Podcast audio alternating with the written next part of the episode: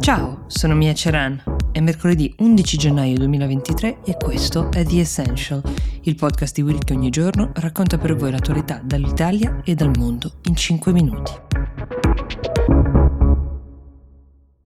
This episode is brought to you by Shopify.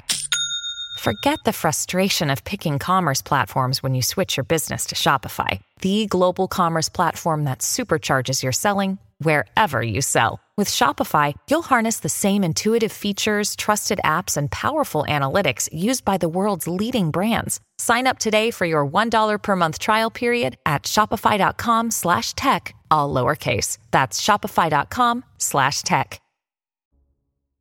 Ripartiamo dall'America Latina, ma non dal Brasile, che non è l'unico paese ad avere dei tormenti politici in questo momento.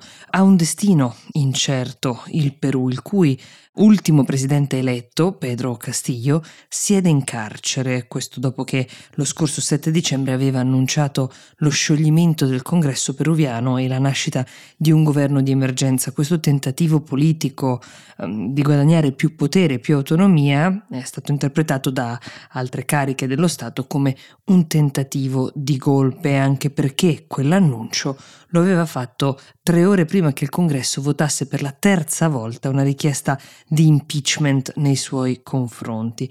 Con molta probabilità Castillo temeva l'esito di questo voto o in ogni caso, come vi dicevo, voleva rafforzare la sua precaria condizione ritrovandosi invece poco dopo in carcere insieme a tutta la sua famiglia. Sono stati fermati mentre erano diretti all'ambasciata messicana per chiedere asilo politico. Da allora è detenuto in stato di custodia cautelare con l'accusa di ribellione, ma i suoi sostenitori, che sono convinti che si stia cercando di delegittimare un presidente democraticamente eletto, hanno dato il via ad una serie di proteste piuttosto violente anche che stanno causando dei gravi disordini in tutto il paese da diverse settimane.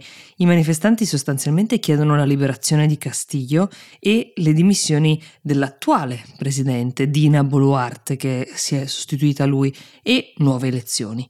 Dopo qualche settimana in cui queste proteste sembravano andare scemando, invece sono ripresi gli scontri tra i sostenitori di Castiglio e le forze dell'ordine. Solo lunedì scorso sono morte almeno 17 persone, portando a circa 40 il numero dei morti dall'inizio di queste proteste. La gran parte delle perdite si sono concentrate nella città di Juliaca, che è al confine con la Bolivia. La polizia qui è intervenuta molto duramente per impedire alla folla di bloccare la all'aeroporto. Un altro manifestante invece è morto nel corso di un blocco autostradale.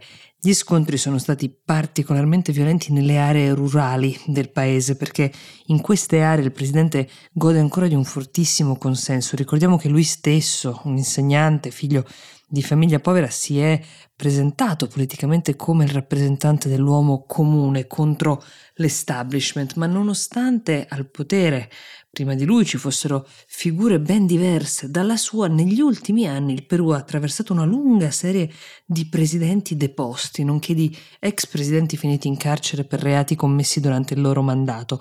Per darvi un'idea vi basti pensare che a novembre 2020 il ruolo di presidente è stato ricoperto da tre persone diverse nell'arco di soli cinque giorni.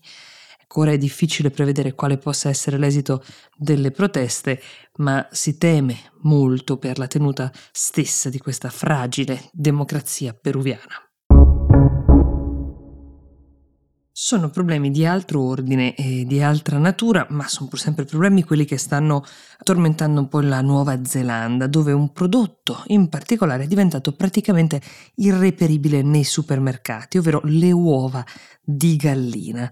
La principale ragione è che dal primo gennaio di quest'anno come era stato annunciato con ampio anticipo, sono stati messi fuori legge nel paese gli allevamenti in batteria perché considerati dannosi per la salute e per il benessere delle galline. L'impegno del governo era stato preso nel 2012, quando l'86% delle galline da uova in Nuova Zelanda era allevato in batteria, ossia queste gabbie strette in cui gli animali non hanno neanche lo spazio per potersi muovere. Nel giro di dieci anni, per effetto dell'introduzione di questo divieto, la percentuale di galline allevate in batteria era scesa dall'86 al 10%, fino a quando, il primo gennaio di quest'anno, il metodo è diventato illegale.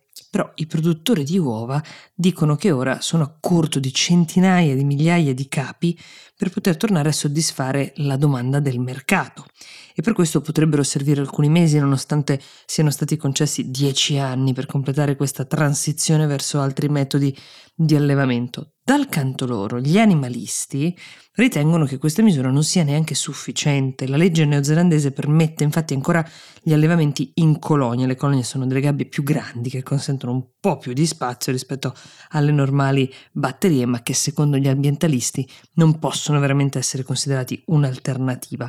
E su questo negli anni è cresciuta anche la sensibilità dei consumatori, tanto che alcuni dei più grandi supermercati neozelandesi si sono impegnati a non vendere più uova da allevamenti in colonia, questo entro il 2027. Ma nel frattempo, e questa è la cosa più curiosa, alcune persone hanno iniziato ad adottare metodi alternativi per sopperire alla mancanza di uova nei supermercati.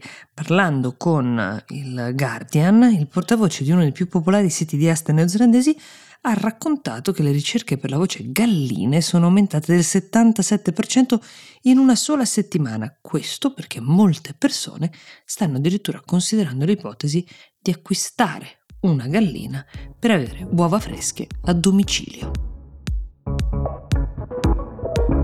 The Essential per oggi si ferma qui, io vi auguro una buona giornata e vi do appuntamento a domani.